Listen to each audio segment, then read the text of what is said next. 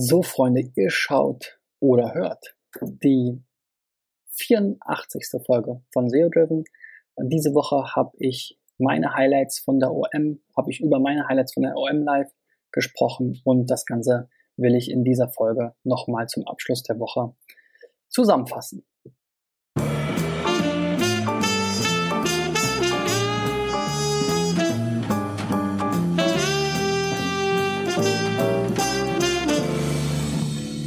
Ja, Freunde, die ähm, OM Live ähm, liegt jetzt schon äh, ein paar Tage hinter uns und ähm, das war ja die erste Konferenz von Nils Kattau. Es gab eine ganze Reihe an Speakern rund um das Thema Online-Marketing und ich bin äh, dort hingegangen, um mal ein bisschen über den Tellerrand zu schauen und mir die Themen ähm, AdWords-Skripte, E-Mail-Recht, ähm, lokales SEO und äh, Facebook Ads nochmal von Experten anzuhören. Und ähm, ja, los ging's mit dem Vortrag von dem Marcel äh, Brotmann von Big Ace über AdWords-Skripte. Ähm, der war insofern ganz spannend, weil wir jetzt eben auch im Moment ähm, eine ganze Menge AdWords machen, unter anderem für das Deutsche Rote Kreuz. Und wir hier natürlich auch viele Fleißaufgaben haben. Äh, er hat das so schön als Monkey Work äh, bezeichnet, die man mit diesen Skripten gut ähm, automatisieren kann. Und ähm, da ähm, wurschteln wir uns sozusagen gerade ein. Und da war es natürlich nochmal spannend, hier ein bisschen äh, Erfahrung mitzunehmen und zu sehen, was ähm, da vielleicht andere ähm, Agenturen schon alles automatisiert haben und ähm, was es für Skripte da draußen gibt, die empfehlenswert sind. Da ähm, hat der Marcel eine ganze Reihe genannt, neben den eigenen Skripten, ähm, wie diesen ähm, Geo ähm, Optimizer, die sie eben auch zum Download anbieten. Ähm, und gab es eben dann eine ganze Reihe von weiteren Skripten, die er empfohlen hat, unter anderem den Daily Budget Check von Inbiz, ähm, den Link Checker Deluxe vom Holger Schulze finde ich auch besonders spannend, weil ähm, da geht es eben darum zu gucken, ob es irgendwie Phenofields, Soft Phenofields, Redirect Chains oder ähnliches gibt in den Zielseiten bei AdWords, gerade wenn es Relaunches gab oder ähm, Seiten irgendwie geändert, gelöscht wurden, will man das natürlich der Worst Case, dass man irgendwie mit seiner AdWords-Anzeige auf eine 404-Seite verlinkt oder ähnliches. Das will man natürlich vermeiden ähm, und dementsprechend war das auf jeden Fall nochmal ein guter Tipp, das Ganze mitzunehmen, um eben AdWords einfach ein bisschen effizienter und vielleicht auch noch ein bisschen besser zu machen. Dann ähm, kam der Vortrag vom Dr. Thomas Schwenke, ein Rechtsanwalt, der euch vielleicht schon bekannt ist. Der hat nochmal über das Thema Risikominimierung im E-Mail-Marketing gesprochen. Das fand das ist schon der, Text, der Titel ganz witzig, weil es letzten Endes darum geht, dass man eigentlich E-Mail-Marketing, wahrscheinlich im E-Mail-Marketing, wenn man es erfolgreich betreiben will, wahrscheinlich immer gegen ähm, irgendein Recht oder irgendeine Rechtsprechung verstößt und am Ende geht es eigentlich nur darum, abzuwägen, ähm, wie kann ich mein Risiko irgendwie gering halten und äh, womit verdiene ich aber so viel Geld, dass ich das Risiko vielleicht dann auch eingehe. Und ähm, erstmal zur Klarstellung hat er halt gesagt, letzten Endes ähm, fast jede E-Mail ist eine Werbe-E-Mail, sobald da irgendwo euer Footer drin ist mit einem Link auf eurer Webseite. Ähm, ganz egal, was ihr schreibt, selbst wenn ihr einen Liebesbrief schreibt und am Ende ist irgendwie ein Link ähm, äh, zu, zu eurer ähm, Website oder irgendwas beruflichen, ist es sozusagen, so kann es schon als Werbung gewertet werden. Ähm, es gibt auch, auch keinen Unterschied im E-Mail-Marketing zwischen B2B und B2C, was da die äh, Rechtsgrundlagen anbelangt.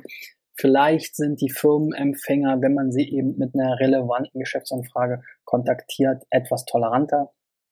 Aber wie gesagt, die Rechtsgrundlage ist erstmal die gleiche. Man braucht also immer die Einwilligung und im nächsten Jahr ändert sich eine ganze Menge, weil es da eine neue ähm, EU-Richtlinie gibt, ähm, die unter anderem ähm, voraussetzt, dass man ähm, zum Beispiel, wenn man diese ja, oft äh, unter Online-Marketern beliebten Lead-Magneten mit anbietet. Also, dass man sagt, hier melde dich jetzt zum Newsletter an, du kriegst noch geschenkt drei ähm, drei E-Books, fünf Gutscheine und meine Video, mein Videokurs und dies und das und jenes, dass man das in Zukunft nicht mehr machen darf, weil es ein wohl strenges, ähm, ja, strenges Kopplungsverbot geben wird, was man vielleicht auch schon aus dem Gewinnspielbereich irgendwie kennt. Da hatte ich den Begriff schon mal gehört. Da geht es darum, dass man eben äh, ein Gewinnspiel nicht unbedingt abhängig machen darf von irgendwie dem Kauf eines Produkts oder sowas.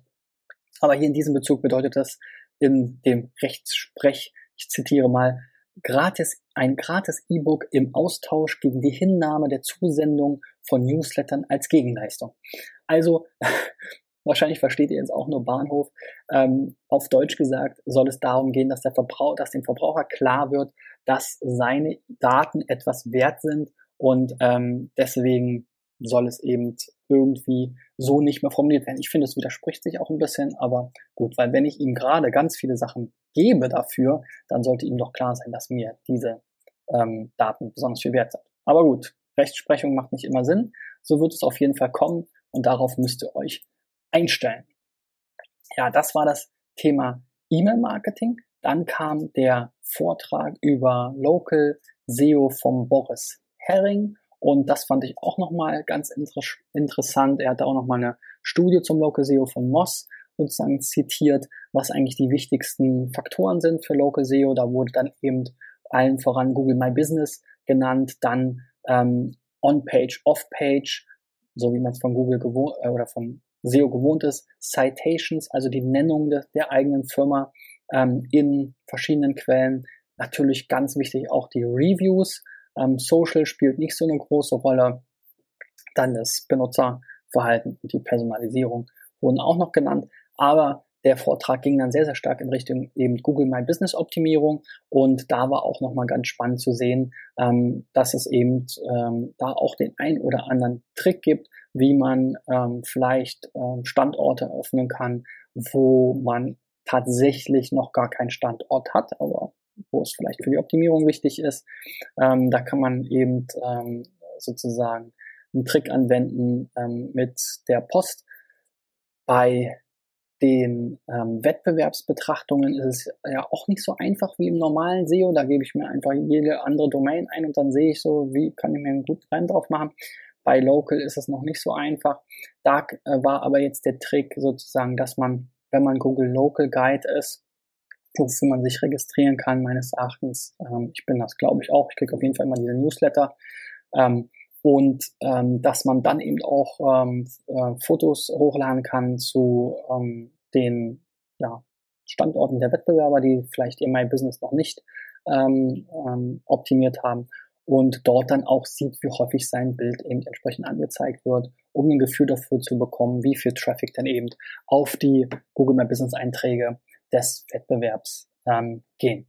Ja, das waren ganz, ganz spannende Tipps und Insights vom äh, Boris, der ähm, da natürlich durch sein Kfz-Gutachter-Business hier in Berlin ähm, eine ganze Menge Erfahrung gesammelt hat und da auch äh, sehr, sehr erfolgreich unterwegs ist. Also wenn ihr mal Kfz-Gutachten Berlin-Lichtenberg googelt oder so, dann ähm, werdet ihr kaum an ihm vorbeikommen, weil er mit seiner eigenen und ganz vielen anderen Seiten letzten Endes diese Google äh, diese lokalen Ergebnisse versucht zu dominieren.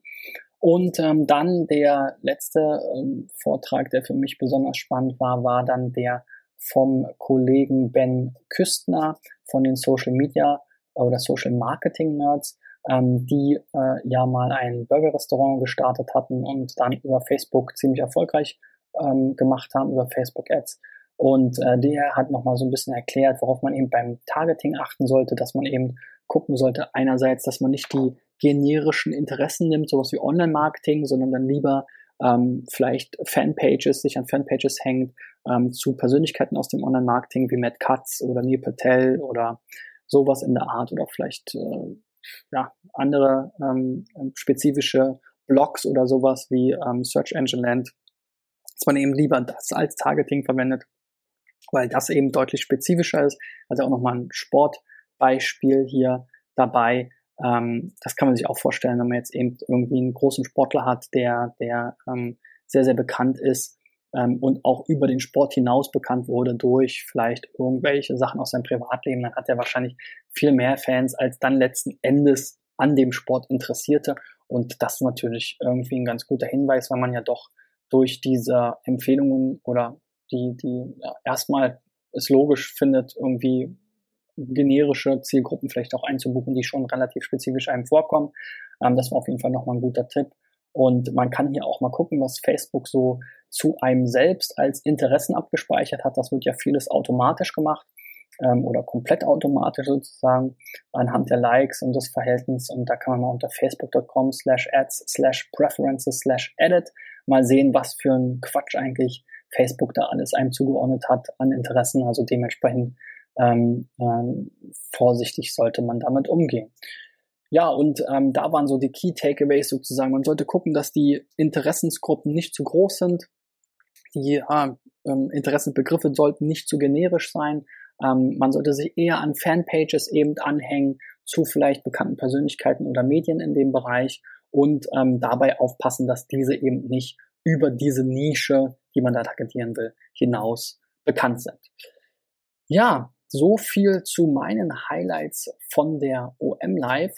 Ähm, insgesamt war das für mich eine ähm, ganz spannende ähm, Sache. Nicht alle Vorträge waren jetzt mega spannend. Ich fand jetzt so die SEO-Vorträge äh, von den, ähm, die jetzt nicht lo local waren, die waren auch ganz interessant, aber da stecke ich natürlich schon ein bisschen mehr drin.